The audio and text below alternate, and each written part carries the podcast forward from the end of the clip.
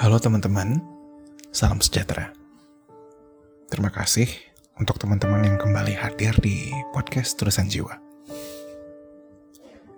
Rasanya lebih dari setahun saya selaku penulis dan juga pengisi suara nggak ngapa-ngapain di podcast ini.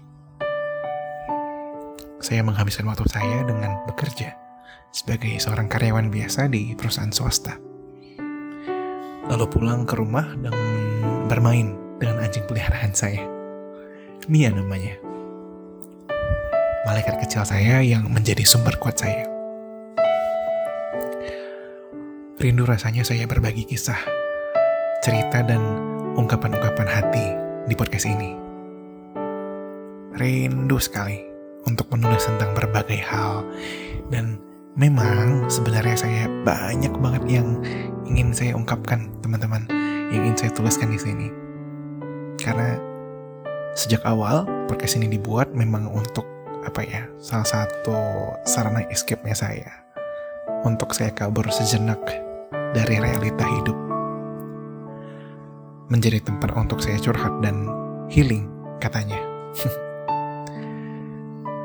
Mungkin kalau boleh berbagi ke teman-teman pada September 2021 yang lalu saya didiagnosis dengan depresi ringan.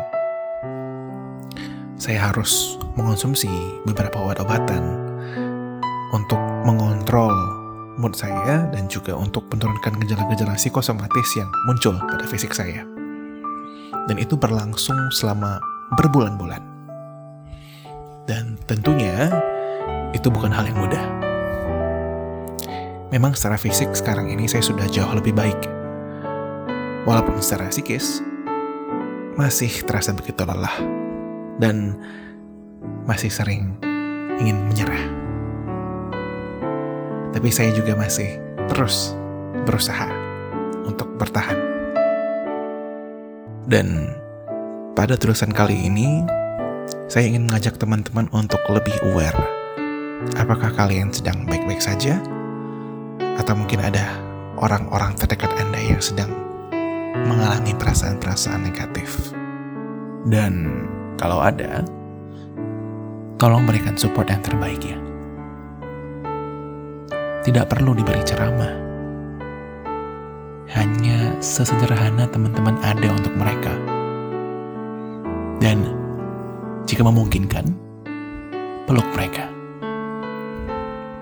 Dan atau kalau teman-teman sendiri yang ngerasain perasaan-perasaan negatif itu, entah itu frustrasi, entah itu depresi, itu nggak apa-apa.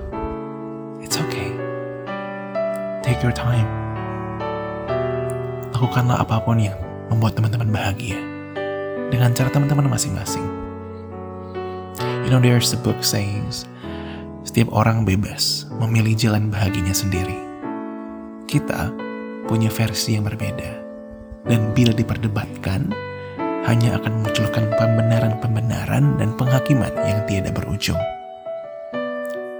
Maka nikmatilah hidup kita, apa pun versi kebahagiaan itu. Tidak perlu merasa bersalah untuk berani menjadi diri sendiri. Semangat ya. Mari, mari kita berjuang bersama-sama untuk kebahagiaan kita masing-masing. Salam jiwa.